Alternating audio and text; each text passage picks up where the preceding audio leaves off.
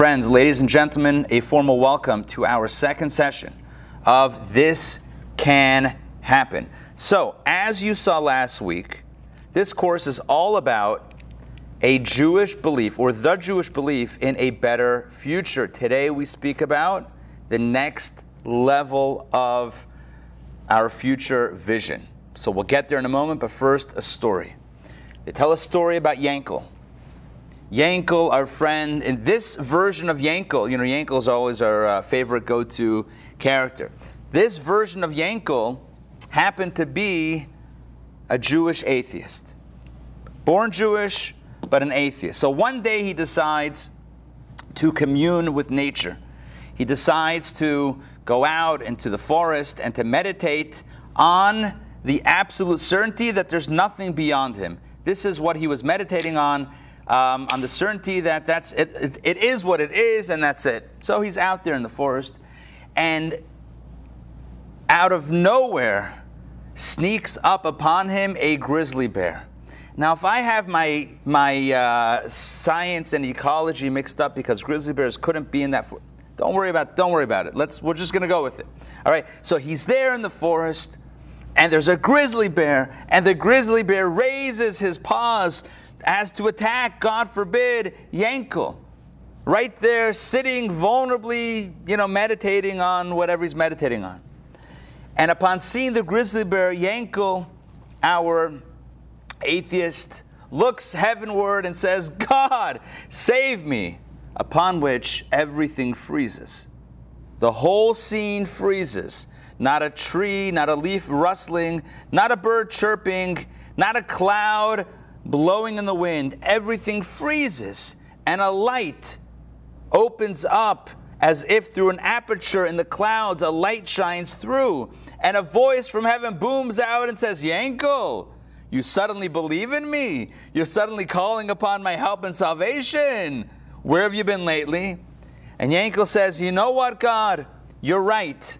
I cannot honestly say, and I cannot, it's not right for me to ask for your help, to pretend like I'm a believer, to call me as one of your faithful, right? I am not ready for that type of commitment, but do me a favor make the bear a believer. And so God says, Your wish is my command. The aperture closes and nature resumes. The bear immediately puts down his paws and he puts them together as if in his own meditation. And Yankel breathes a sigh of relief until he hears the bear say, Baruch atah Hashem Elokeinu melech haolam, hamotzi lechem min haaretz. There we go. All right, with the rim shot. Okay, yeah, that was the end of the joke, right? Because that's a blessing before we eat. Okay, all right. I'm sure I didn't need to explain it just in case. I want to cover all the bases. Okay, friends, tonight we have a spectacular class. And the job, your job is going to be more than just, you know, uh, joining with me on this journey, is figuring out the connection between the, the joke and the class. And when you know it, you'll let me know so that we can really bring everything together. So today's class comes on the heels of last week's session. Last week we spoke about the Jewish notion, the Jewish take on the quote end of days. And we saw how, unlike some religions or cult beliefs, the Jewish version of the end of days is not actually so scary or gloomy at all. In fact, it's downright awesome. The end of days, known as the Messianic era or Mashiach in Hebrew, is marked by a huge upgrade to the human condition, to life as we know it. No poverty, no famine, no illness, no hostility, no war, no violence.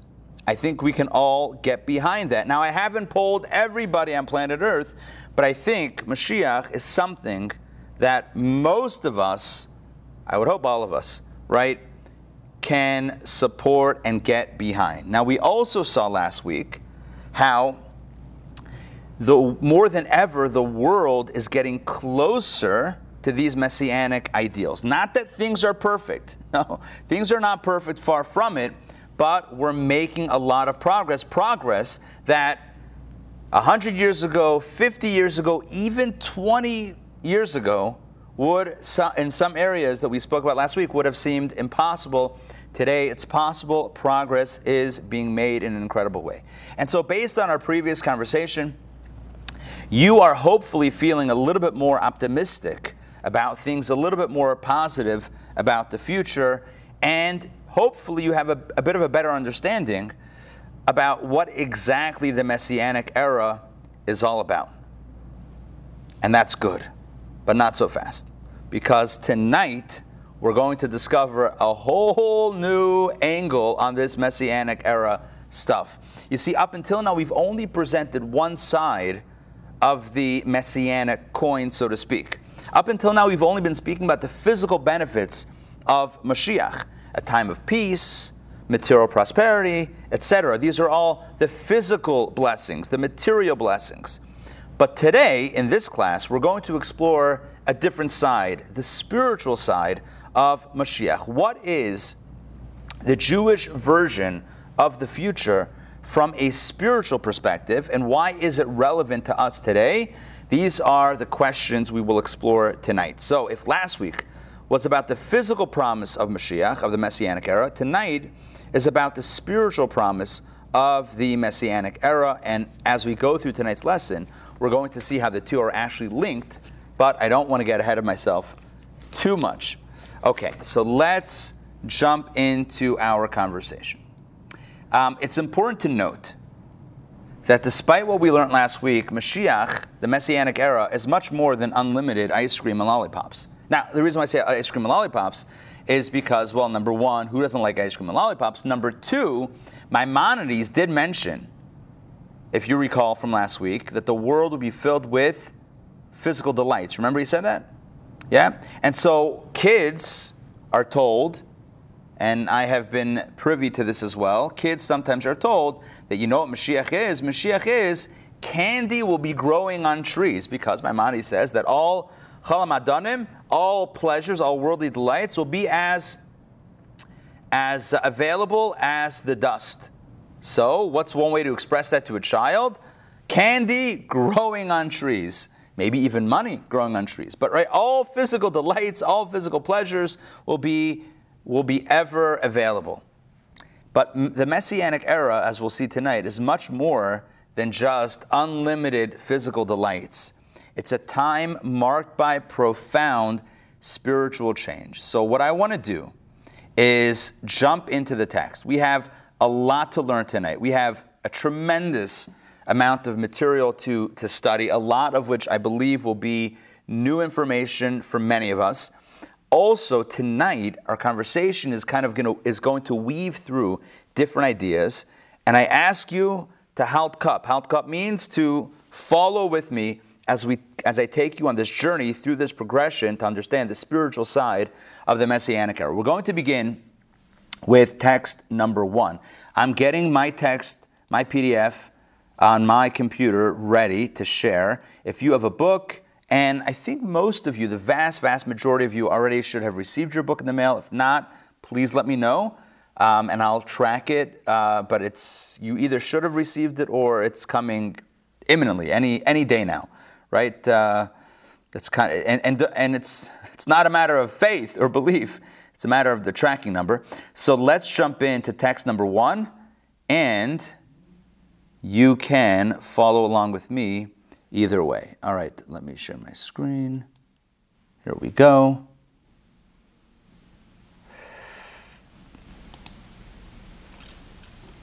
Okay, let's ask Jerry. Jerry, please read text number one this is page 45.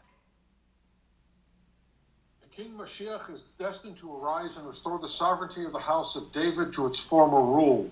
He will build the temple and gather the dispersed of Israel. In his days, all the Torah's laws will be reinstated. When there arises a king from the house of David who studies Torah and fulfills the mitzvot like his ancestor David in accordance with both the written Torah and the oral Torah, and he will influence all of Israel to walk in his ways and repair its breaches. And he will fight the battles of God. He is presumed to be, the, be Mashiach. If he does this and is successful, and he builds the temple in its place and gathers the dispersed of Israel, then he is definitely Mashiach. He will then improve the entire world to serve God together as it is written. Then I will transform the nations to a pure language that they will all call upon the name of God and serve him with one purpose. In that era, there will be no famine or war, no envy or competition, for goodness will be in abundance, and all delights will be common as commonplace as dust. The sole occupation of the world will be only to know God, as it is written, the earth will be filled with the knowledge of God as waters cover the sea. Thank you. If you notice there, that's the, the second, sorry, the last paragraph, the first few lines are what we quoted last week. But as you see, these are taken from a much larger description of, my, of Maimonides regarding the Messianic era. The idea of in that era there's no famine or war or envy or competition and only goodness, that's a small piece of this larger puzzle, which includes things like um, building the temple and gathering the dispersed of Israel and um, fighting the battles of God and and bringing together the whole world to, to serve God in one with one with kind of one focus and the earth being filled with the knowledge of God, etc., etc., etc. There's a lot more information in text one from Maimonides than what we shared last week. And this brings me to my question. my question is how would you frame this new, if you will, this, um, this vision of the Messianic era, as we just read from Maimonides, how would you frame or contextualize this, this, uh, this vision of the Messianic era? Go ahead, jump in. How would you kind of, a lot, lot of details, how would you kind of summarize it? What's going on? Messiah would be the one who has all these criteria. Okay, good, good. So the person, Mashiach, has certain criteria. Very good. Okay, good. What else? What else? Richard, yeah? It, it seems like everything is uh, physical. There's nothing uh, mystical going on here. There's rebuilding, there's laws, uh, there's fighting battles. Uh, it seems to be very, you can, nothing is out of the order. Nothing, everything is very physical. You can see nothing. I, I, I would, okay, I hear you, I hear you. I would say, have you tried to gather Jews together? Are you kidding me? You tell me that's a, that's a natural, normal thing. He's gathering the Jews from around the world together. Ashkenaz and Sfard, gefilte fish and Chamin and Shalom together. Are you kidding me? Everything, everyone together under the same roof? Gewaldig. I mean, that's only Mashiach could pull that one off. Uh, but I hear you. Um, okay, what else? How would you contextualize what we just read in text one? Anybody else? Jump in. Anybody else? Okay, I'll tell you. Oh, yeah, Jerry, go ahead. I, I've got a question about this. Sure. And I, I talked to Avi, who was one of the one of the writers about it. So, how do you know when when? How do you know that the person who says they're Mashiach is Mashiach? Ah, In here it says that that he'll fight, he'll influence all of Israel. He will fight the battles of God. And only afterwards, if he wins, do you know he's Mashiach. right. If he doesn't win, is he not Mashiach? These the ex- how do you know? excellent question. Excellent question. So here's the thing: the discuss- this part of the conversation about Mashiach and wars and knowing and the, and the process, we're actually going to cover in lesson number five extensively.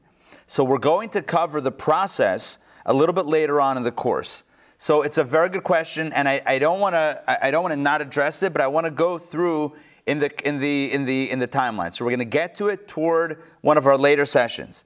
Um, but the way I want to frame what we just what actually you just read in text number one, and we all read together, is that Maimonides is presenting a bit of a different story about Mashiach. Not altogether different, but more information, different information than what we read about last week. Last week, Mashiach was this idea of a world perfected. Think of all the best qualities of the world as we have it now, right? Which is peaceful communities and peaceful societies and societies that where everyone has what they need and things are comfortable right think of a comfortable living situation and then spread it to all corners of the world, boom, that's Mashiach. That's a, a- yeah. I, I think a key point here is to serve God. Oh, oh, one second, one second. So that was last week's. I, I'm with you. That's where I'm going with this. So that was last week's version of Mashiach. This week, and again, it's not like different weeks, it's just what, what the, the different texts that we quoted. But this week, as we look at the larger text from Maimonides, we see a bit of a different take. And that is, as Jay, Jay just said, a lot of it is about quote unquote, right, serving God, which we need to understand what that actually means. What do it mean to serve God? But as Maimonides says there at the end, it's about the world being filled with the knowledge of God. It's about a divine consciousness spreading throughout the world, which is a bit of a different take, right? It's one thing to say that the Messianic era is a time of happiness and plenty and peace and contentment. It's another to say that it's a time of spiritual enlightenment and divine worship and spiritual connection. That's a bit of a different version. Now, clearly, the two versions are sitting side by side in the writings of Maimonides. And as we'll see, and as I said at the beginning of the class, they're really two sides of the same coin. But tonight, we need to ask the question I'm okay. I'm, I'm like uh, maybe a, an inner voice in, in, in, in some of you. I'm okay with last week's version of Mashiach. That one I can totally get behind. But this week's version, a world that knows God, spiritual consciousness, divine connection, divine service, uh, sounds too religious, sounds too spiritual to me. I like last week's version, right? Give me the delights, take away the war, give everybody food and water, and let's call it a, a day. Why do we need all the spiritual stuff? What's with the spiritual stuff? You know, maybe back in the day they needed a temple or they needed a you know spiritual consciousness or whatever it is. But what, but really, wouldn't we be okay with last week's version of Mashiach? Why do we need this spiritual idea? And I am calling it a more spiritual um, uh, uh, description of Mashiach, even though it talks about you know, fighting the battles and building the temple, which are maybe physical things and activities, but ultimately what it's leading to, as we read tonight, is a spiritual consciousness. The question is, who needs it? Right? Spiritual consciousness. Hey, listen, don't quote me on this, and I hope we're not being recorded. We are, right? But that sounds kind of overrated. Like with spiritual consciousness. Whatever. We have enough food. Everyone's okay with each other. No one's fighting. Gesundheit, hey, we're fine. Good. That's it. Call it a day. Spiritual consciousness. The world will bathe in, in, divine, uh, in, the, in the divine awareness. I don't know. Who needs it? That's the question tonight. Now, it's a rhetorical question because we're going to explore more about this, and I'm going to take you on a journey through philosophy and Kabbalah, right? Jewish philosophy, Jewish mysticism, and everything in between to kind of um, discover the role of spiritual awareness in our journey toward a perfected world. Why is it that we need knowledge of God, divine consciousness to get a better world? It seems like we can tweak it without, right? Uh, let me, let me phrase it a little bit differently. You know, last week we were speaking about how Mashiach is not here yet, obviously, right? You'll, you'll know when it happens, right?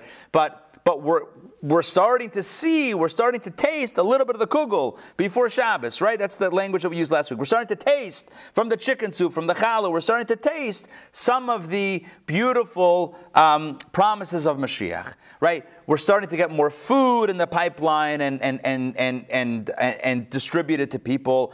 Wealth is increasing, et cetera, et cetera. That was last week's whole class.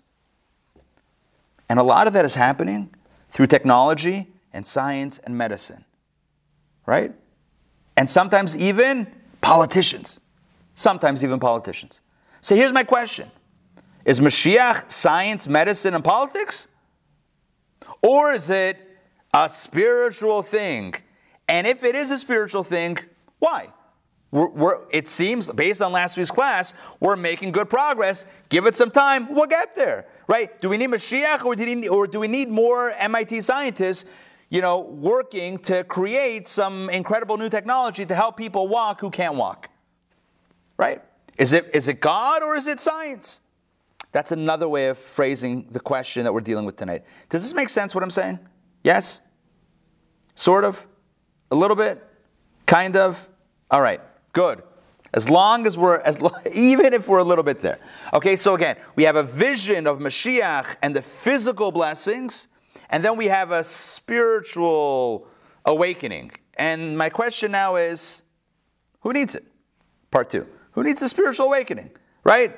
Give me the good stuff, and we're done. So let's explore further. I told you tonight is a bit of a, of a puzzle. In Hebrew, we would call it a pilpul, which means we're going to have to put together a bunch of pieces to really appreciate the, the, the, full, the full picture, the perspective. It's kind of like a puzzle, right? You got to get all the pieces together to see the whole, to see the whole picture. So stay with me as we start working on developing this, this larger idea. So to understand why the spiritual side of the Messianic era, we need to first explore a bigger question. What I would say is um, a broader question. Let's take a step back and ask the question why is Judaism so obsessed with Mashiach?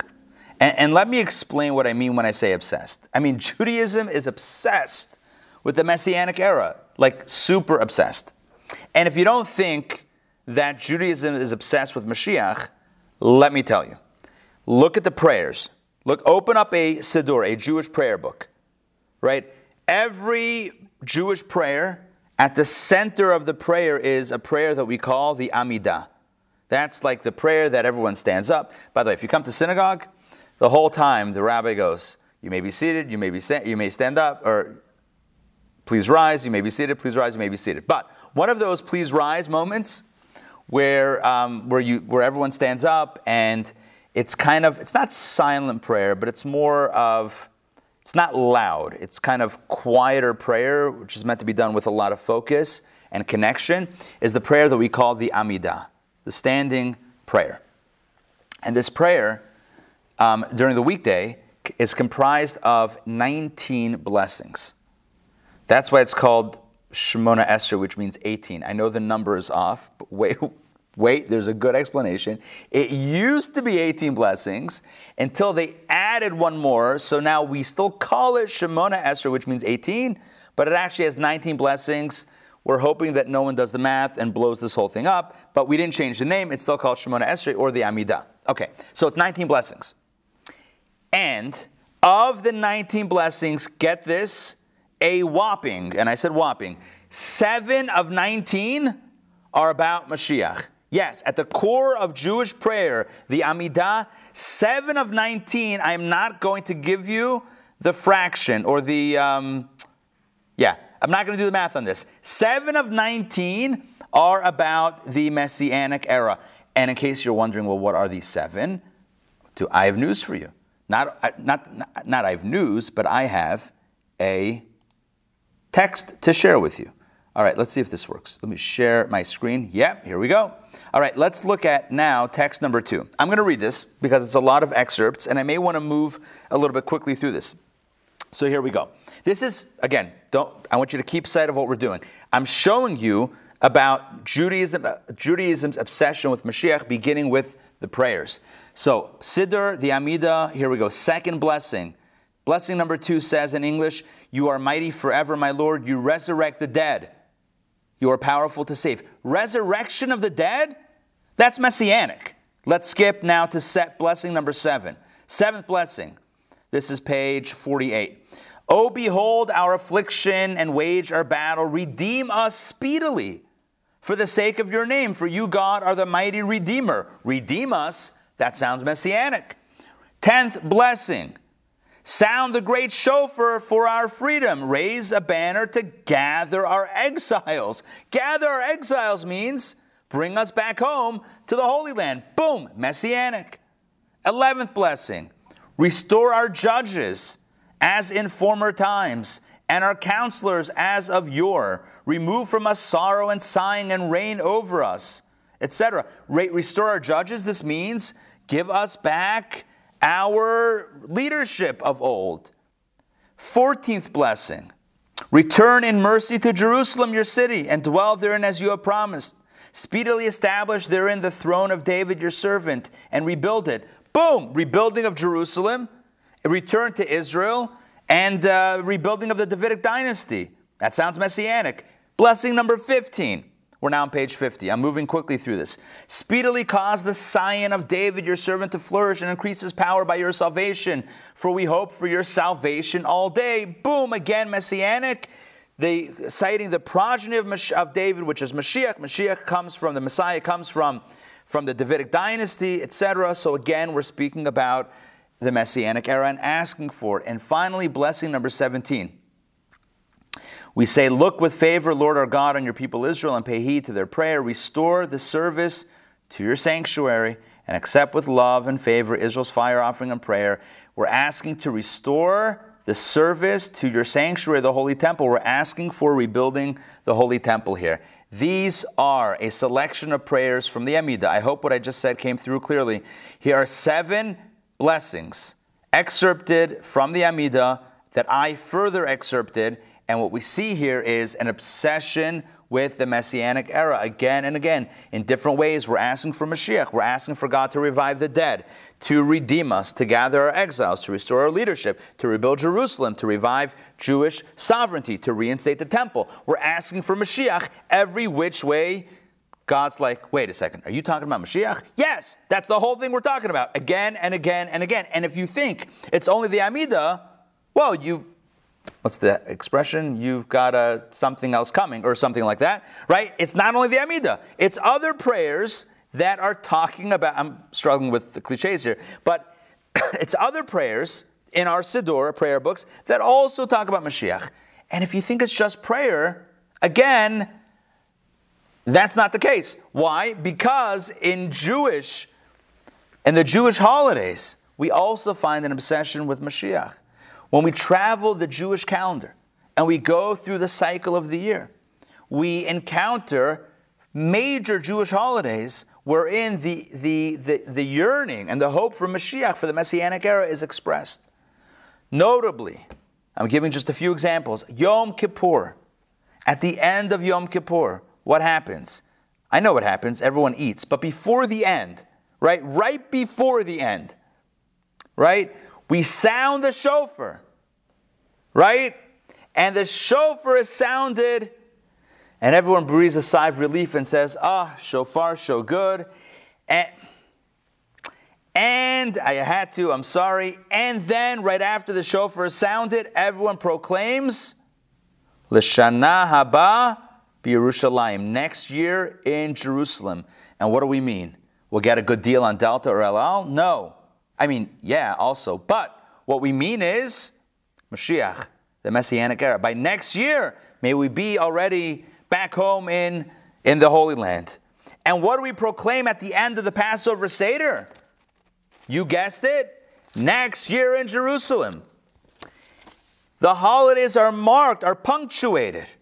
Major Jewish holidays and observances are punctuated with a messianic yearning. Yom Kippur, Passover. I would say uh, it's not. It's not, it's not I who, are, who am saying this only. This is well known. The two most observed holidays are Yom Kippur and Passover. Right? The Ne'ilah service and the Passover Seder are two of the most widely attended Jewish, I don't know, Jewish moments throughout the year. So, and at both of these occasions, with a big crowd, right? What do we say? L'shana haba Yerushalayim, next year in Jerusalem, Mashiach. And what about in the summer? Right? What about in the summer? We have the three weeks and the nine days and uh, the 17th of Tammuz and, and the 9th of Av, Tisha B'Av, fast days. And what are the fast days marking? The days in which the temple was destroyed.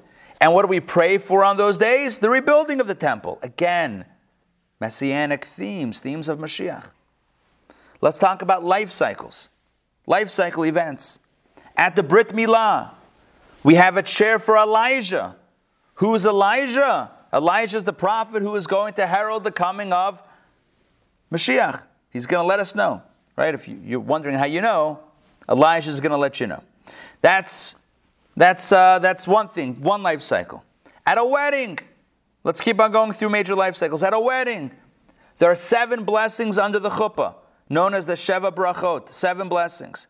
Blessing number seven, Mehera Yeshama Ba'ara Yehuda Yerushalayim Kol Sasam V'Kol Simcha Kol Chasam V'Kol Kala.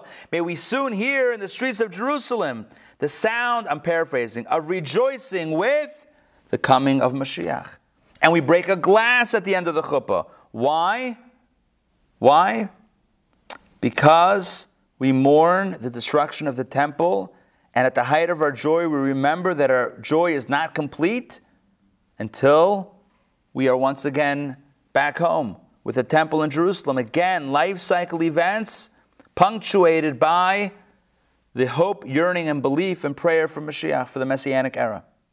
And finally, final life cycle event that I'll mention is when it comes to a funeral and the mourning stage after the passing of a loved one, many of the prayers and blessings and offerings of comfort, which we discussed in our last course, that we recite, speak about our belief in the Messianic era and especially the resurrection of the dead. And so, my friends, one thing is clear whether we're looking at the Jewish prayer book, or whether we're looking, or whether we're cycling through the Jewish calendar, or whether we're celebrating a Jewish life cycle event, you can be sure that inevitably there will be some sort of messianic reference. Open up your prayer book. Within a few pages, you'll find a mention of a prayer for Mashiach. Put your finger on a calendar date You'll be close to a holiday which references Mashiach. A life cycle event, Mashiach, the Messiah, the Messianic era. Judaism is obsessed with Mashiach, with the Messiah. In addition to this, I mentioned this last week. Maimonides has 13 articulations of Jewish faith, 13 principles of Jewish faith. Two of the 13 are about Mashiach. If you want to see the list, I'm going to share my screen with you. Take a look at this list.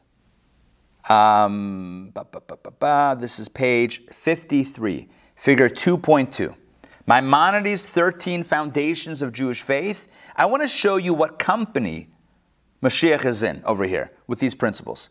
Number one, belief in God um, sorry, belief that God is the first cause and the, the source of everything. Belief number two, remember, these are principles of Jewish faith. Number two is that God is one, the oneness of God. Number three is that God is not physical, does not have a body. Number four, that God is eternal. Number five is that we are to worship God and not anything else. Number six is that God communicates to us through prophecy. Number seven is that Moses was a true prophet. Number eight is that Torah is true. Number nine is a mistake in your books. Number nine is that Torah is eternal. God is not physical, is number three. The editors made a mistake. They put nine as number three, or they, they repeated not three, nine as a repeat of three. Nine is Torah is eternal. Ten is God knows God is omniscient, all knowing. Number 11, there is reward and punishment for what we do. Number 12 and 13 are the ones that are relevant to our discussion the belief in Mashiach and the belief in the resurrection of the dead. This is 12 and 13. They're, they're in bold, in your books, on my screen, on your screen now, ready to go. And what you see here, and what I see here, is that belief in Mashiach is on par with belief in God, belief in Torah, belief in reward and punishment, belief in prophecy, the big ideas of Judaism. Judaism is obsessed with Mashiach, with the notion of the Messianic era. And my question tonight here's my question. My question is what's with the obsession? What's with the obsession? Why is it such a big deal in Judaism? So Mashiach will come all right, when it happens, it happens. Why are we so obsessed? We're praying for it, we're yearning for it, we're breaking glasses because of it, we're, we're all sorts of things, right? For Mashiach, or to remind ourselves about Mashiach. What's the obsession, right? Take it easy. What's the obsession? Let me check in with you guys. The question makes sense?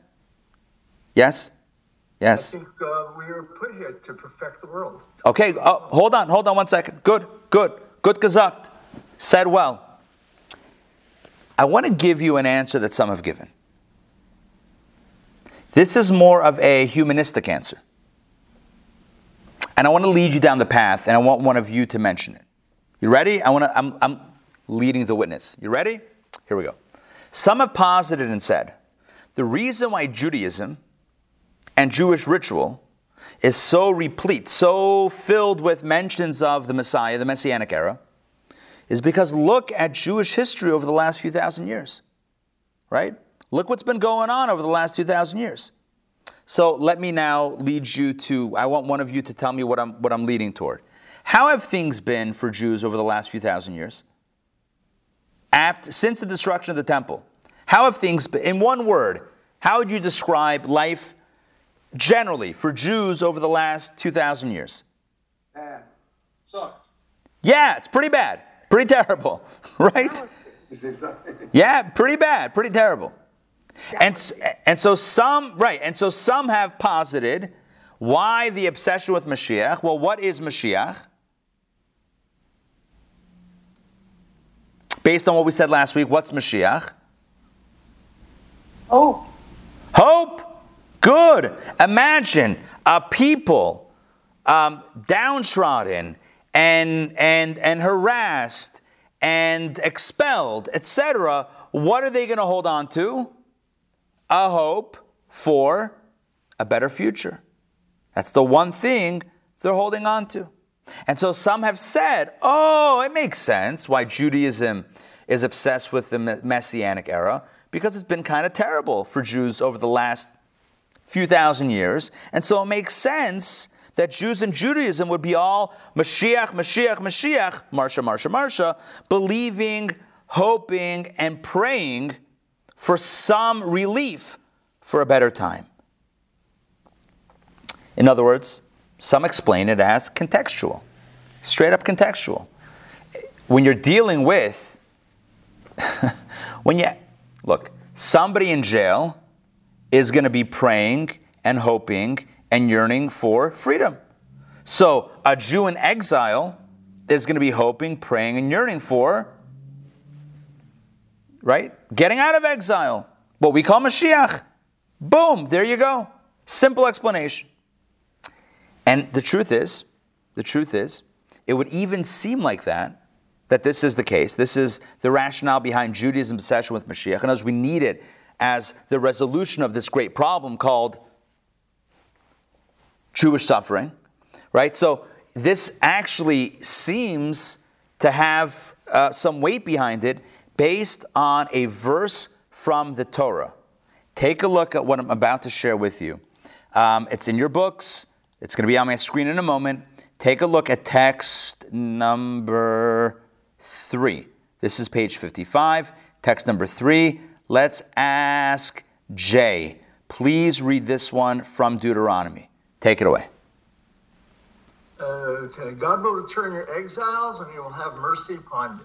He will return and gather you from all the nations amongst whom God has scattered you.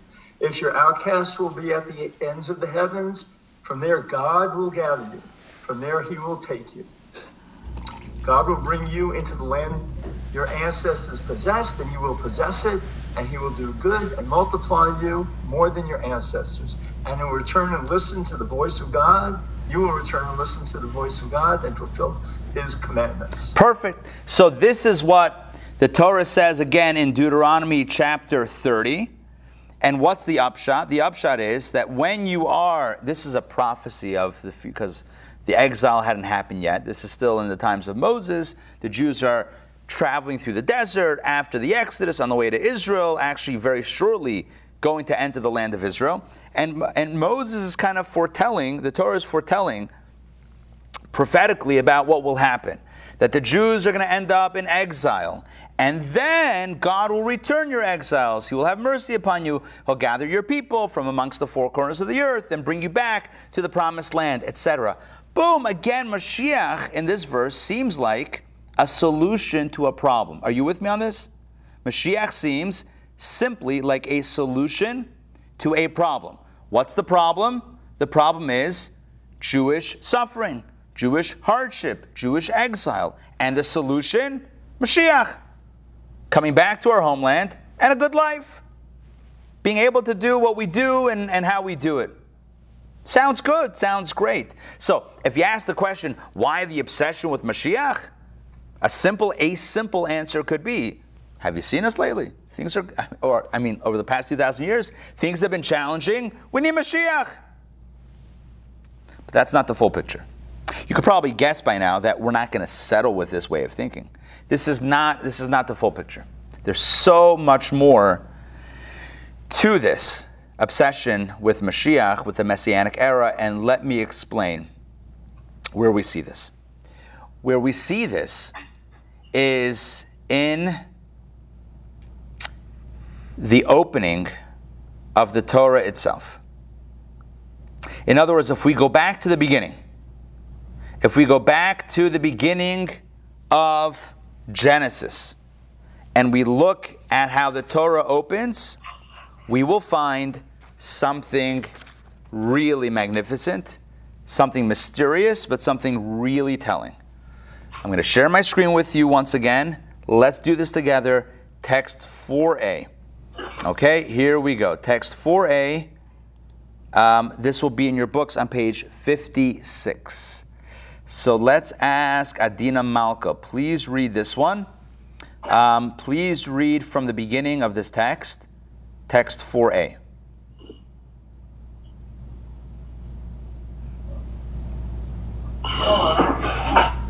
The hovering spirit. In the beginning, God created the heavens and the earth, and the earth was chaotic and desolate, and darkness was on the face of the watery depths. The Spirit of God hovered upon the waters. Okay, thank you. So it's important. It's important to note what this verse is saying. Um, it's actually very intriguing, and there's a question. There is a question that I want to raise from this verse. Okay? Here we go. The Torah says, let's go through, let, let's analyze this text. It's a text that we've probably seen, verses that we've seen, you know, many, many times. But let's let's analyze it. And you know what? Let me zoom in on it. Let's just really, ooh, look at that. It's really big now. Okay, so in the beginning, let's break this down. God created the heavens and the earth. Okay? So far, so good. The earth was chaotic and desolate. Okay? Darkness was on the face of the watery depths. Okay? But here is a very mysterious line. And the Spirit of God hovered upon the waters. I want to ask you a question. The question is what does it mean that the Spirit of God is hovering upon the face, sorry, the Spirit of God is hovering or hovered on the, upon the waters? What does that mean? What does it mean that God, Spirit of God, is hovering on the waters? What kind of Spirit of God and what hovering? Does anyone want to throw something out there? I know you could read ahead, read Rabbeinu Bechaya, it's fine. But does something, something uh, come out at you with this, with God hovering on the waters? What does that even mean? Are you with me on the question? And God moved down the waters. Well, He moved the waters day number two. So this is in the beginning, this is before day two. It seems like the waters are the waters, they're not going anywhere yet. Day two, He separates lower waters, upper waters. That's correct. But at this point, it's God hovering upon the waters. What does that mean? So mysterious, so, so like, like, Yeah. I don't know, it just seems to me, the word hovering seems to me like he's a parent looking over his creation. He's, he's, he's, he wants to take care of it. He's, he's observing the situation from above in in a caring way. nice. That's what it's- Okay, good. I like that. I like that. Let's take a look at what Rabbeinu Bechaya says. Rabbi? Yeah, go ahead, Jay. I, I think that when you study the text, the in the beginning he created the heavens and earth. So this is all in potential, and I think he's hovering over the waters, sort of in a contemplative way, like what is the next step? Because this is all in potential. Because Nice. on day one he created light. Good, good. Hold that thought. I like what you're saying. Hold that thought. Let's take a look now at Rabbeinu Bechaya, who says, I think you'll see something pretty similar, but in different words. Text 4b, Adina Malka, if you don't mind, please continue reading. This is a beautiful take on this. The Spirit of the Spirit of God hovered upon the waters. This is the soul of Mashiach. The meaning of this midrash is in this passage, God is foretelling the end at the beginning. The Torah's intention is to indicate the end of time at the very beginning of time, to teach us that the ultimate purpose of God's creation of the world is the days of Mashiach. Thus, the original thought is actualized in the conclusion of the work. Take a this is okay, so we got to break this down because again, this is pretty beautiful and deep stuff. The Midrash says, ancient Midrashic teaching says that the Spirit of God is a reference to Mashiach. Right? When the Torah says, when the Bible says the Spirit of God um, was hovering on the waters, it's referring to Mashiach. Rabbeinu Bechaya says, you know what this means? Here's what it means. It means it means that, second, it means that God is foretelling the end at the beginning. In other words, from the beginning of the Torah, from verse number two of Genesis, the second verse of the Torah, it's already telling us what the whole purpose of creation is. Why was the world created? The world was created for Mashiach. The Spirit of God is hovering on the waters. What that means is it's not yet settled. Because if it's hovering, it means it's not yet there. As Jay said before, it connotes potential. It's not actualized yet. If the Spirit of God is in the earth, then it's already materialized. But hovering on the waters is indicative of a state of spiritual of spirituality that is not yet saturating the world. It's only hovering above the waters. Remember, at that point, just to clarify, at that point, the waters were covering the earth.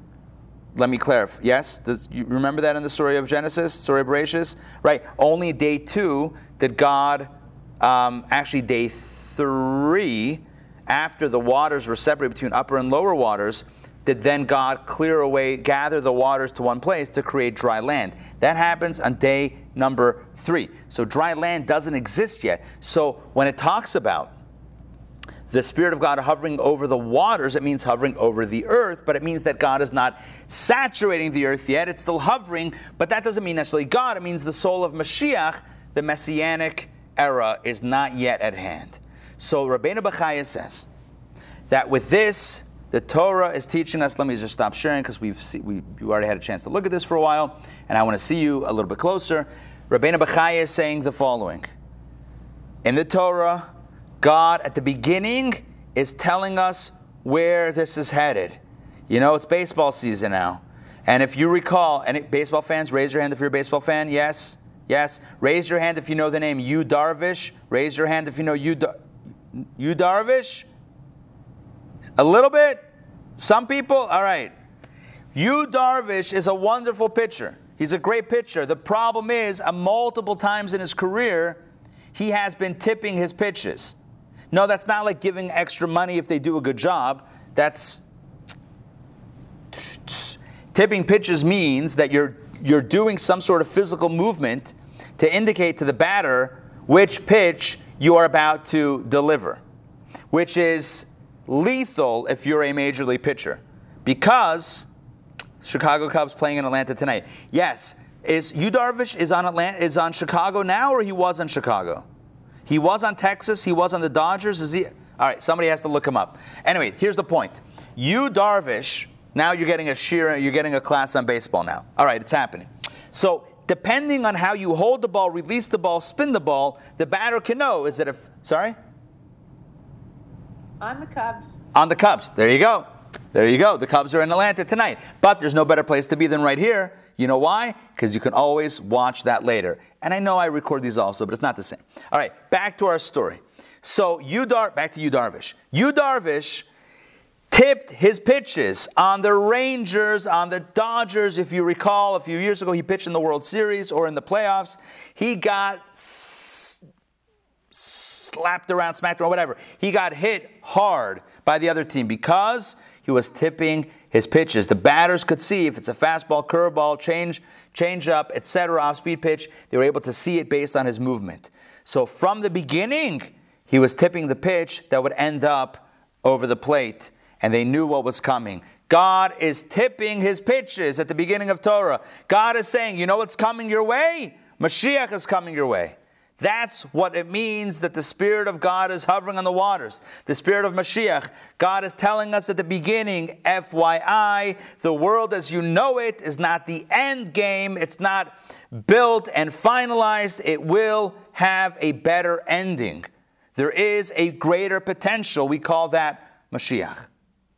Uh, also, just to put a note in there, Yeah. he's, ta- he's talking about the four exiles in the same paragraph.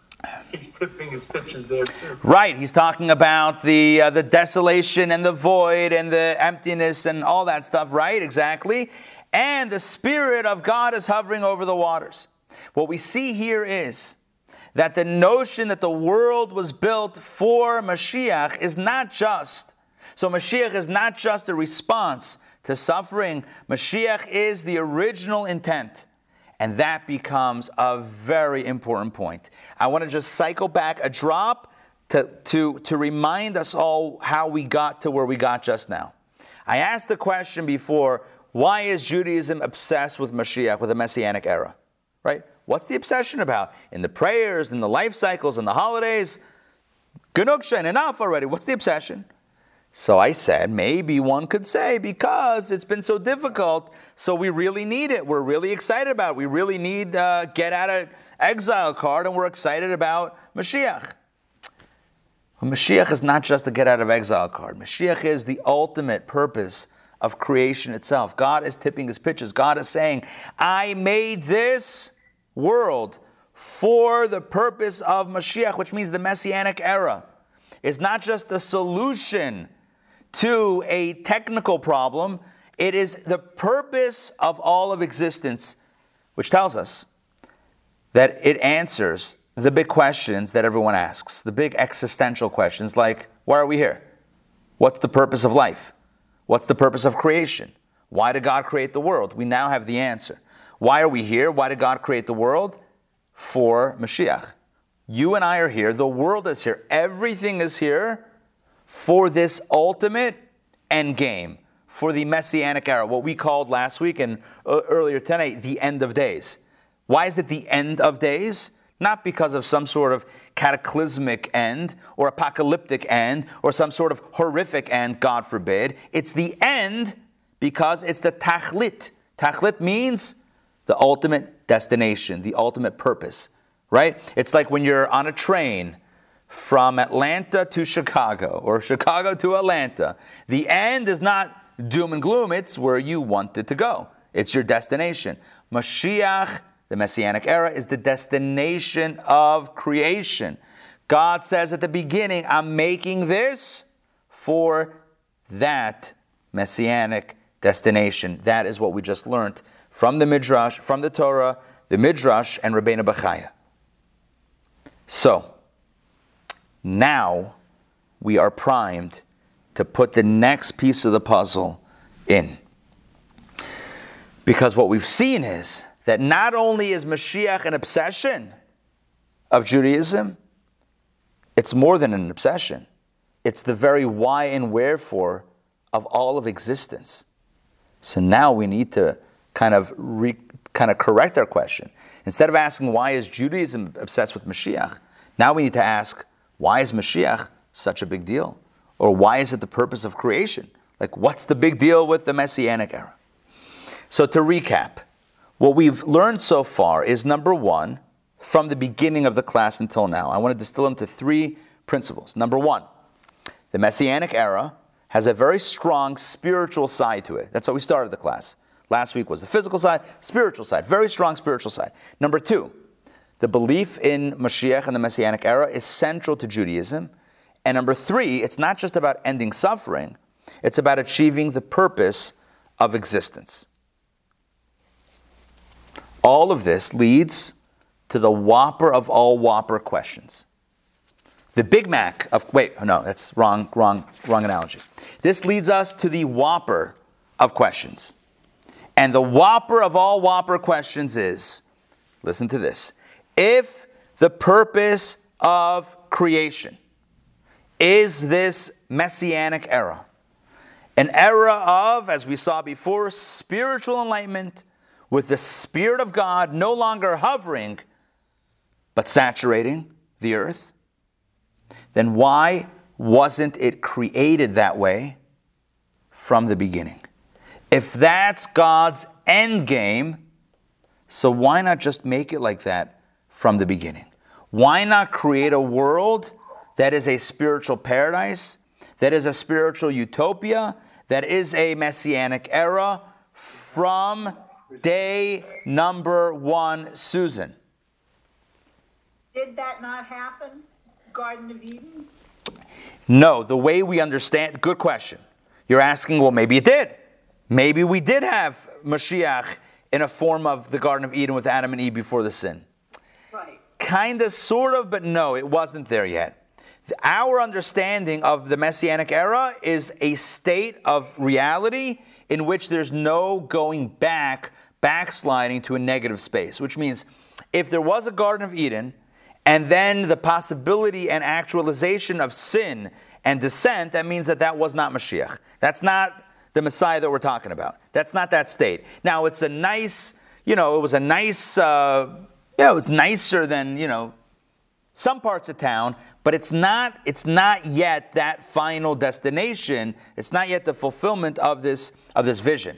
In other words, we'll know it when we're there, and we haven't been there yet, even throughout history. By the way, lesson four, lesson four, in two weeks, we're going to go through the arc of human history from creation of the Garden of Eden until today and explore how each stage is a necessary part of this, of this, uh, of, of, this um, progression. But tonight, we're not getting so detailed, we're asking a more general question. If God is creating the world for there to be a spiritual utopia, a spiritual enlightenment space, so then why not make it like that and be done with it? Why create all the drama and unfinished business. Why, why all this stuff in, the, in between? Why not just do the job that you set out to do? You're God, you can make it happen. Create the messianic world that you want. God created the world and He had a vision that would only actualize later on. Hello, He's God. Why, why, why this whole, he, it's going to actualize later on? Make it happen now. What about the Garden of Eden? It's not, it's not Mashiach. It's not Mashiach. It's not the Messianic era. It was. It's nice. It's nice. We call it utopia also, but it's, uh, it's again, we'll see more details in lesson four. It wasn't. It wasn't quite there yet. But if God has a vision, why not make it? I want to give you. I want to uh, give you an analogy. You have a. Let's say I told you that you now have an opportunity, right, to build your dream home. So imagine your dream home and We'll make it a reality. So you would think, okay, so where do I want it? What should it look like? What should it have? You have all these ideas and thoughts. And then once you have that finalized, then it would then there would be a process of actually building it. That's because we're talking about human beings. But when you talk about God, right, God has a vision of what the world should look like, boom, it's done. So if God wants a perfected world, if God wants a messianic world, if God wants a perfectly, you know, a perfect utopia, physical and spiritual, done. What's this business of the Spirit of God is hovering on the face of the waters and and, and, and then it's only going to be actualized later on in the Messianic era, what God in, originally intended. Sof Maiseb the end was orig- what's going to happen at the end was in the original intention. So God knew it, but it didn't happen until later on. What's this later on business? Done. God wants it, it should be done. Why all the drama? Why all the delay? Now, I know this. I know that I've asked probably four or five big questions tonight. Like, for example, why the spiritual stuff with Mashiach? Why is Mashiach such an obsession? Um, why is it the, the, the, the, purpose of the world? Why didn't God do it if you wanted, if that was the purpose? Why didn't you just get it done right away? I know I'm asking a lot of questions and not answering them yet, but what I'm doing is setting up dominoes, intellectual dominoes, conceptual dominoes, one after the other after the other. When we hit the last one, everything's going to fall. Are you with me? In other words, we're building we're scaffolding, we're building, we're layering questions. When we answer the last, when we present the last piece, everything's going to topple in a good way, a good type of toppling. So let's embark on the final leg of our journey, after which everything will become clear. Hopefully. That's my goal, right? So let, but this is now the final stage, the final leg of the journey. So think about it in open parentheses terms, right? You have a parentheses inside of which there's another and another and another. Soon it's going to be closed and everything is going to come together. Okay? Stay with me. Here we go. To understand all of this, and I mean all of this, we're going to need to look at the writings of Jewish mysticism. We've looked at scripture. We've looked at midrash. We've looked at philosophy. We've looked at halacha Jewish law. Now it's time, like I said in the beginning of the class, to get a little mystical. To do this, we're going to turn to the book of Tanya. The book of Tanya is one of the greatest spiritual guide, Jewish, Jewish spiritual guides ever penned, certainly in the last several hundred years. It is considered to be the Bible of Chabad Hasidic philosophy, mystical study. Um, it was written by the Alter Rebbe, the founder of the Chabad Hasidic movement, and it is absolutely magnificent. I want to begin with a quote from this book called Tanya, chapter 36. Not the whole chapter, just a little piece of it. I want to do this with you. Okay, I'm going to share my screen. Let's jump in together and let's finally put all the pieces together. Let me fast forward through some of this stuff. Okay, I think I found it. Page 60, text number 5. Let's ask um, David. Please read this one again at text 5 primordial desire. As is known, the sages have said that the purpose of the creation of this world is that God desired that he should have a home in the lowly world. It is also known that the days of Mashiach, and especially the time of the resurrection of the dead, are the fulfillment and culmination of the creation of this world and the purpose of which it was originally created.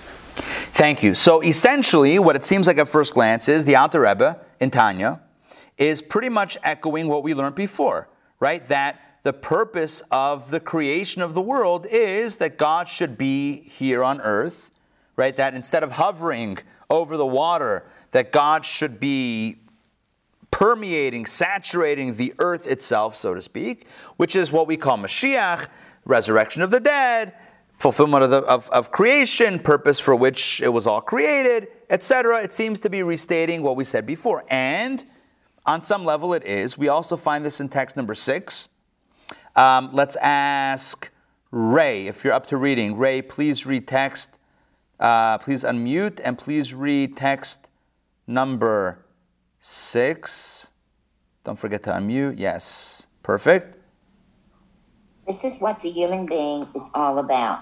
This is the purpose of the human being's creation and of the creation of all the world, both the lofty and the lowly, that God should have this home in the lowly world. Again, thank you. Text number six, chapter 33 of Tanya. Once again, the Alter Rebbe, Rebbe Shneur Zalman of Liadi, is explaining what the purpose of all of this is about, right? Why are we here? What's this all about? So the Alter Rebbe says we're all here for a simple purpose, for a singular purpose, which is we're here for um, to make a home for God in this world. That is that is absolutely why we are here right? We're here in order that, a second here, we're here in order that God should have a home in this lowly world, right? That instead of hovering, using the language before, instead of hovering over the waters, that God should be right here, right now.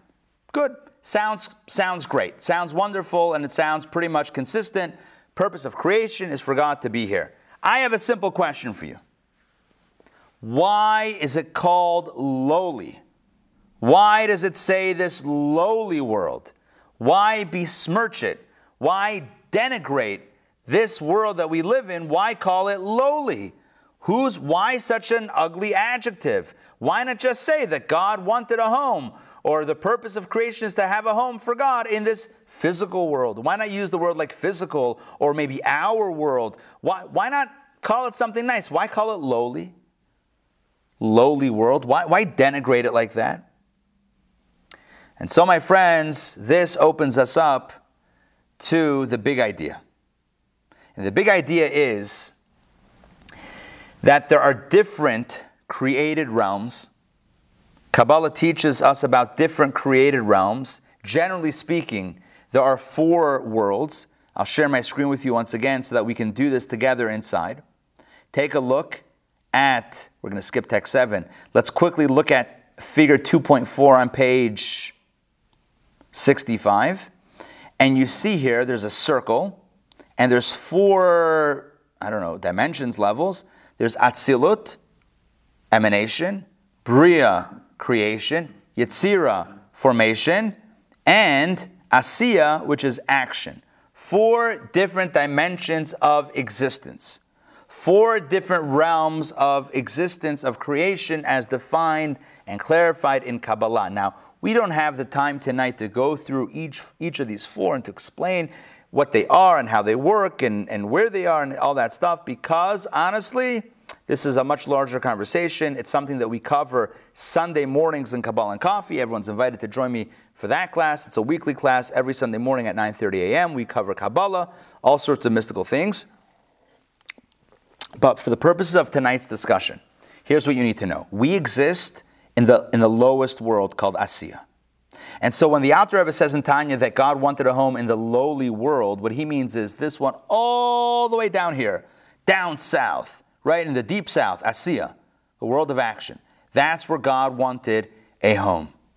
And so it's called lowly because it is the lowest world, which further begs a question. What, these worlds exist somehow on an elevator, on an elevator continuum? What, it's like going up to Bria, to Yetzira, going up to Bria, going up top floor, penthouse floor to Atzilut. Is that, is that, is that what's going on? Or do you take a spaceship from one to the other? Or maybe Chutes and Ladders, right? You climb up a ladder to get to a higher world and then whee, you go down if you want a lower world. Maybe it's like cool, like maybe Google has instead of elevators, maybe they have slides. I don't know if they have slides, but I wouldn't put it past them because that's how they operate in that cool open space stuff. Are you with me on what I'm saying? Yes? Let's bring it back. The question that I'm asking is what makes a world higher and what makes a world lower? What makes a world above or below another given world? And it's not, here's the clue, it's not spatial. It's not like, well, one, you got to climb, or one, you have to take an elevator, and when you go down, that's not the distinction between worlds, why one is higher and one is lower. It's not like we're here, Asiya, the world of action is here, and then if you want to, Atzilut, the higher, highest world is, uh, is all the way up in the sky. That's not what it, it's not, it's not what it is. So what's higher and what's lower? Here we go. Higher and lower simply means not closeness to God, because God is everywhere equally, but it means degree to, the degree to which a given realm recognizes its true creator or its existence, or the truth of its existence. The more a realm recognizes its source with a capital S, the higher it is. The closer to that truth it is. Not objectively, but subjectively because of its awareness. Whereas a realm that does not recognize, is not aware of its source, that is considered to be a lower realm. Let me give you an example before we get too far and too deep in this. Simple example. Two rooms. Imagine two classrooms. In one classroom, you have 20 top physicists. In the second classroom, you have 26 year olds. In which room is E equals MC squared more apparent? room number one. Now, in which room is E equals MC squared true? Both. Both rooms is true.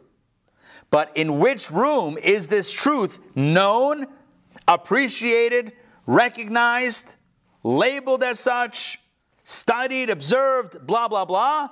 Room number one. The six year olds don't really know it. Not aware of it, wouldn't get it if you try to explain it to them, most likely.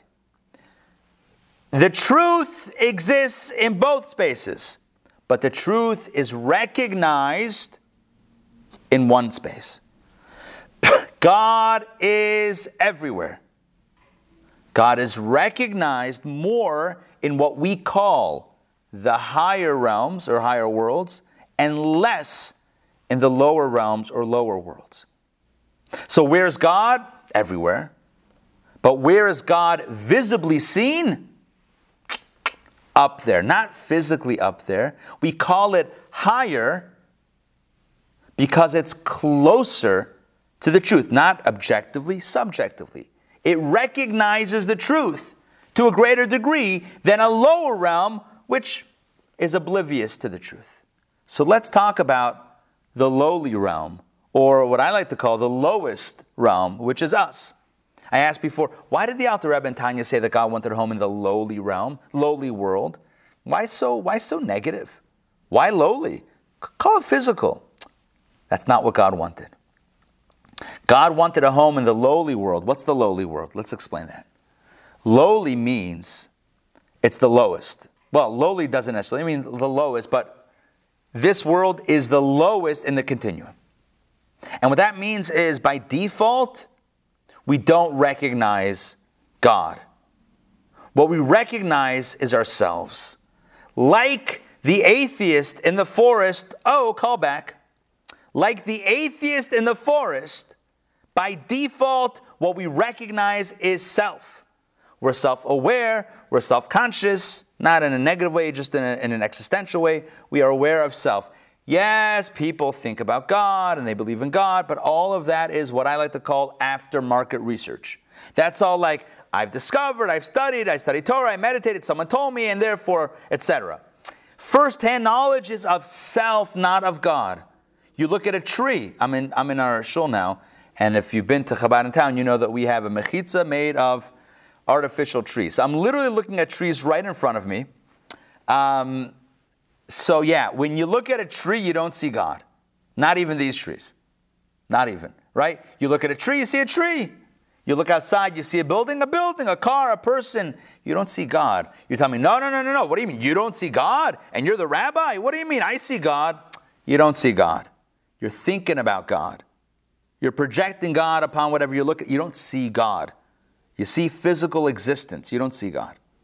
Sorry, I hate to be so, uh, so negative, but I'm just saying the truth is you don't see God, you see the physical. And we have to extrapolate and meditate and, and imagine God on top of what we see biologically. Because God created this world, our world, as a lowly world by divine design. God wanted a space in which He's not automatically seen and he wanted that space in which by nature he's not seen, in which naturally there is a curtain dividing between creator and creation, a very thick curtain at that. He wanted that realm on their own to poke through the curtain and to allow light to seep through. And that's what we do when we create a home for God here. God wanted a realm that is lowly to be a home for him. Does that make sense what I just said? As the Baal Shem Tov said, life, this world is like a game of hide and seek. God hides, and our job is to find him. By default, we don't see God. We have to look and look and search and study and meditate and pray and study again and meditate more till we finally poke enough holes that we can start seeing the light come through. But by default, the default setting on this world is a lowly world, a world in which we don't automatically see God. And so this answers the very last question we just asked, and then we're going to reverse everything domino effect. The last question we asked, if you can recall, was if God wanted Mashiach, a messianic world, why not just make it? Because that's not what God wanted. God didn't just want a perfect, a spiritually woke world, to borrow some modern terminology. That's not what God wanted. God wanted a world that's not spiritually awake, awake to become on its own woke. You see the difference? If God made it, if God made the world spiritually aware, it wouldn't be a lowly world. And if it's not a lowly world, then God doesn't have a home in a lowly world. You see, lowly is a key part of God's desire, of what God wanted, of the purpose of all of this. God didn't just want the higher realms, He could have stopped. I'm going to show my screen again. Yeah? If God wanted a, a spiritual realm, He could have stopped with that Atzilut. But he kept on going, Bria, Yetzira, Asiya, the details of which we cannot get into right now due to time constraints. But God kept on going until he created this world. This lowly world, a world in which we don't see him automatically by default, so that we could have the opportunity, you and I, to discover God on our own and have that achievement.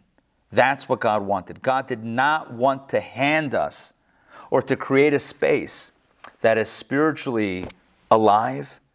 God already had that. That's not what God created this world. God created this world to create a space of where a, a world in, which is spiritually opaque, where you don't see God, and then for us to introduce God, to bring God into that world through our efforts. This is the purpose of creation. This is what the Torah is saying in the beginning. This is what the Midrash is saying. This is what Rabbeinu Bechaya is saying. But you only understand this once you study a little bit of Kabbalah and Chabad philosophy. You realize that what the Torah is saying, with the Spirit of God hovering over the waters, as the Midrash says, the Spirit of Mashiach, which is the purpose of creation, as Rabbeinu Bechaya says, what does all of that mean?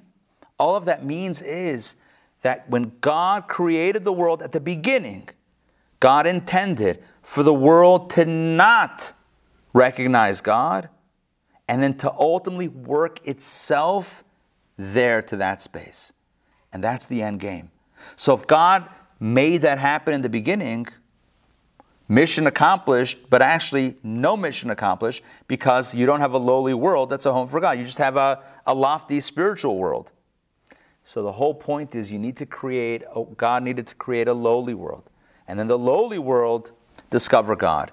In other terms, let me say this in maybe different, some different language. God loves a good paradox, right? To have a spiritual world that recognizes God, easy. Angels, easy.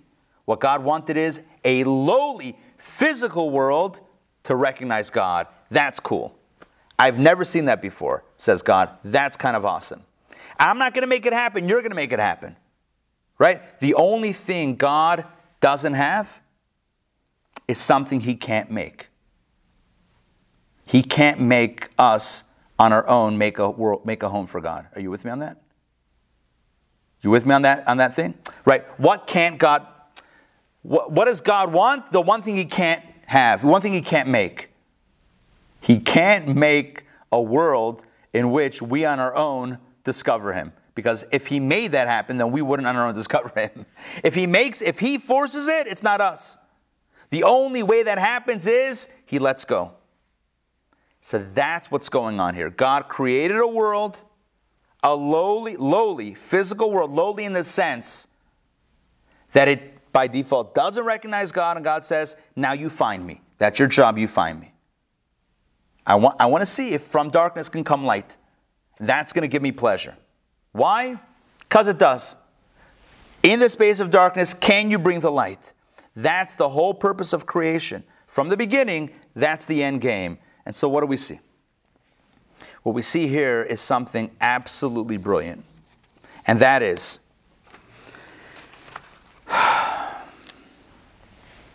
that the spiritual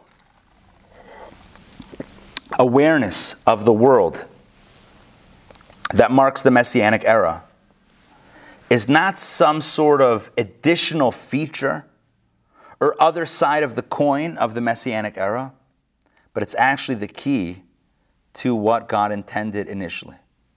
What God intended initially is to create a world in which, by default, we don't recognize God, and then to slowly, slowly work our way toward a recognition of God. And by doing so, bring heaven down to earth and bring that light into the world. In other terms, we could call this a healing of our world. Instead of the world being disconnected from its truth, our job is to make it more connected with its truth, to bring our physical world in closer contact with its spiritual truth. That being that God is the creator, that God is powering everything, which details of which we're going to get into some subsequent classes. But the point is that that's our job, and our job is to create that spiritual healing. And that triggers the material, the physical healing as well, which is how the two sides of the coin are really connected. Because when we can bridge the gap between lowly world and spiritual origin, when we bring the world in contact with its original purpose, with its truth, then the world is healed. Where does suffering come from? Where does jealousy, where does violence, where does hate, where does hoarding resources, where does that all come from? A world that's disconnected from its purpose, a world that doesn't recognize why it is, people that don't recognize why they are, a world that recognizes its purpose, a world at home with its creator spiritually is a world that is enjoying all of the material blessings that we spoke about last week, a world that cooperates with each other, even on a basic level, on a human level, where information is shared and collaborated. Uh, people collaborate with each other on research and other things. That spirit of collaboration, learning and teaching and working together, cooperation, is a direct byproduct of a recognition that there is a purpose of the world and there is a spiritual reality, a higher truth that is at play. Whether or not an individual recognizes it, that what drives the physical progress and evolution is a spiritual progress and evolution which we will continue to unfold as the course rolls on over the next four sessions. I want to read a very important text, which is the key to everything I just explained because it's one thing to hear me say it, it's another thing to read it inside. I'm going to share my screen with you, and I want you to pay attention, please, to a text that we quickly moved over, but I'm going to go back now to read. This is in your books, page 62, text number 7. The Hebrew actually appears on that page, so we're going to have to go to page 63 to the English. Now, it's a long text. I will read it, and as you'll see now, this quote from Tanya is at the core of what we explained today in this class. Here we go. Now, in regard to God, the distinctions of higher and lower do not apply as God pervades all realms of existence equally. But the explanation of the matter is as follows. In other words, why, are, why is one realm called higher and why is one lower? This is the explanation. Before the world was created, God was exclusively and singularly one, and He pervaded the entire space in which he would later create the world. Insofar as God is concerned, it is still the same now. The change brought about by the divine act of creation relates only to those on the receiving end of the vitality and energy that God infuses into creation, which they receive via the many garments that conceal and obscure the divine radiance, as is written, as it is written, for no human can see me and live. In other words, Essentially, God is everywhere, even right here, as He was before creation, the only difference being that we can't see God. That's the only distinction between before and after creation. BC, before creation, God is visibly everywhere. AC, after creation, we don't see God. We don't see God, although God is here. This is the concept known in Kabbalah of the Hishtalshelut, the downward descent of the worlds, level after level, by means of the multitude of garments that conceal the energy and vitality that emanate from God, until this physical and materialistic world was created, which is the lowest in degree of which there is none lower in regard to the concealment of God's radiance. Why is this the lowest world? Because it is the most concealed to, of God's radiance. This is a world of doubled and redoubled darkness to the extent that it is, un, that is full of unholiness, namely elements that actually oppose God, declaring, I am, and there is nothing else besides me.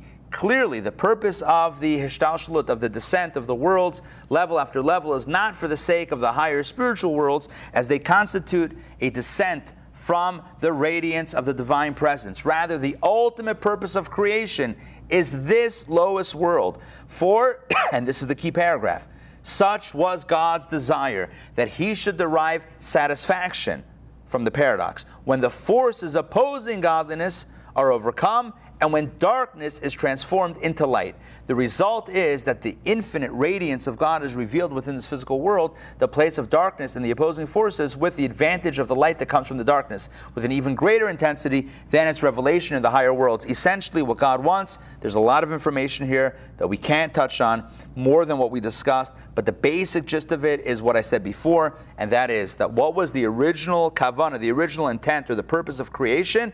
Mashiach. What is Mashiach? God's reality is perceived by us, not by the angels. They already got it. They're higher worlds. They already, they're already by default aware of it. They didn't work on it. But it's what's the purpose of creation that even in a lowly world, a world that by default is shrouded in darkness by God's own design, God puts up a mechitza, God puts up a curtain between creator and creation.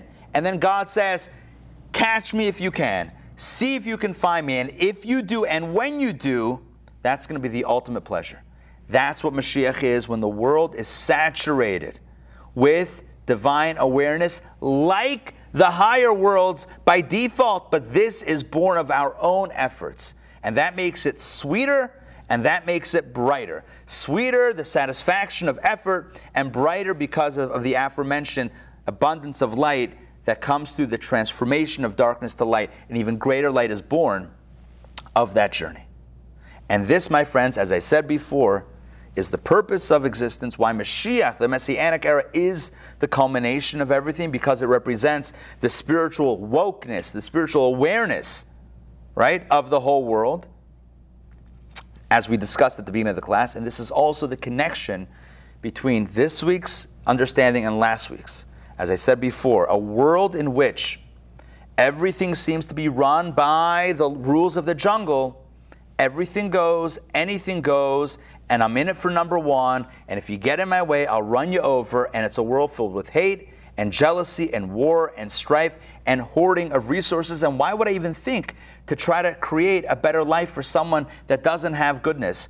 Let them figure it out, each man or woman for himself but in a world that is connected with its spiritual purpose, in a world that knows its creator, that recognizes the beauty of spirituality, that world is a sharing world. That world is a good world. And so what we've discovered tonight is not that the messianic era is comprised of two sides of a coin physical blessings and spiritual um, awareness, but more than that, it's the spiritual awareness that is the key the essence and the catalyst for that physical change. And if you're wondering, are you telling me that everything we said last week with the acceleration of the physical material blessings is due to an acceleration of spiritual um, awareness? I'm going to tell you yes. And if you're going to tell me, well, where do we see that? I'll tell you we have another four lessons. So let's, let's explore. But tonight, if we had to summarize it in one line, it is this The greatest material abundance comes through a recognition of the greatest spiritual truth. And so, my friends, let us open our eyes and recognize what's really driving this beautiful world of ours. And as we do so, and as we become more connected with our source, we will also become more connected with everything that our source has created, including our brothers, sisters, neighbors, friends, strangers, and fellow world mates, if that's a phrase that we can coin tonight. Thank you very much for joining me tonight for lesson two of This Can Happen. We are taking a positive look at the future and recognizing the power that we have in our hands. Mashiach is an essential part of Judaism, and this is what it means on a spiritual level. Next week, our topic is superhuman versus superhumans.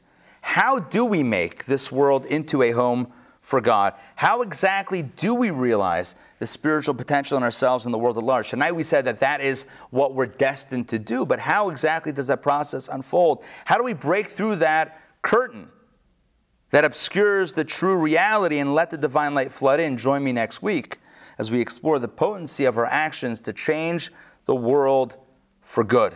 That's all next week I look forward, same bat time, same bat channel. Thank you for joining me tonight. I want to wish you a Lila Tov, and I encourage you to stay on for more discussion and for some announcements. Thank you. Thank you, thank you. That formally concludes the class, but a few quick announcements. Number one, this Thursday night, we are having a very special Lag BaOmer event. Now, Lag BaOmer is a day of Jewish mysticism, the day of the passing of Rabbi Shimon Bar Yochai, the author of the Zohar, the primary work of Kabbalah. So, thank you, Sarah. Thank you, thank you. So, um, so um, join me Thursday night. We have a Zoom, a live Zoom event. We're going to join up with a community in Montreal, Canada, to have a live dual city, dual country, no passport required, Farbrengen, Farbring it on. With live musical accompaniment, it's going to be an evening of song, insight, inspiration, a bunch of A's, like A? Well, no, it's like Quebec. It's more like French, Canadian whatever. I'll let you join and we'll find out. Atlanta meets Montreal Thursday night. If you're wondering how do you join, stay tuned for an email going out tomorrow and Facebook information going out. If you need the information, um, text me, WhatsApp me, call me, or email me, and I'll give you the information. That's happening this Thursday night. Don't forget, next Monday night, a week from last night, from Auschwitz to the IDF with Label Mengel, a celebrated IDF veteran. His journey from safe Midwest life in America to the front lines in Israel defending his homeland, inspired by his grandfather's incredible story of survival. Join us Monday night for a story that will truly inspire you. Three generations of Jewish heroes. We just announced today, next announcement. We just announced today the launch of our Jewish Summer Cinema. If you like movies, Jewish film, Jewish food, outdoor entertainment, a good time, friends, and just great fun. Join us May 23rd, 30th, and June 6th for Jewish Summer Cinema right here at Chabad on the Beltline near Ponce City Market, outdoors on our huge brand new screen. It's going to be incredible. Check out more information. We have also a Hebrew reading course coming up and a Talmud course coming up. Too much stuff to mention. I thank you for joining, and I'm here to answer any questions. Again, any information and all information, intownjewishacademy.org. I also have to mention one more thing. I'm sorry, one more thing. There's a Torah event sponsored by Congregation Ariel from Dunwoody. Um, Jay, who's on with us, is, uh, is, uh, is one of the driving forces behind this beautiful effort to bring Torah learning to the entire city. Rabbis representing all congregations around Atlanta are going to be participating, including myself. It is the date is the 12th and 13th of May. Is that correct? Do I have the dates right, Jay? Yes? Where is Jay? All right, we lost Jay. Um, I believe it's 12, May 12th and 13th on Zoom. 24 hours of learning in a row, straight. So join us for that. It's going to be remarkable. And uh, again, stay tuned for all the information. All right, that's all the news that's fit to print. So now, mic is open. Jump in. Hold on, don't forget to unmute. Sylvia. Uh, what time is Thursday's class? Thursday is good question. Thursday is going to be, hold on, our cross country shindig is going to be on Wait, wait, wait, wait for it. 8 p.m. Thursday night, 8 p.m. Okay, thank you very much. All right, yeah, stay tuned for the Zoom. We'll send out the Zoom via email, and then you can, uh, you can, you can enjoy it. It'll, it'll be a lot of fun. Music and inspiration, stories, songs, all that stuff. Good. Pleasure. All right, any other questions, comments, clarifications? Ray, jump in. Tomorrow outdoors.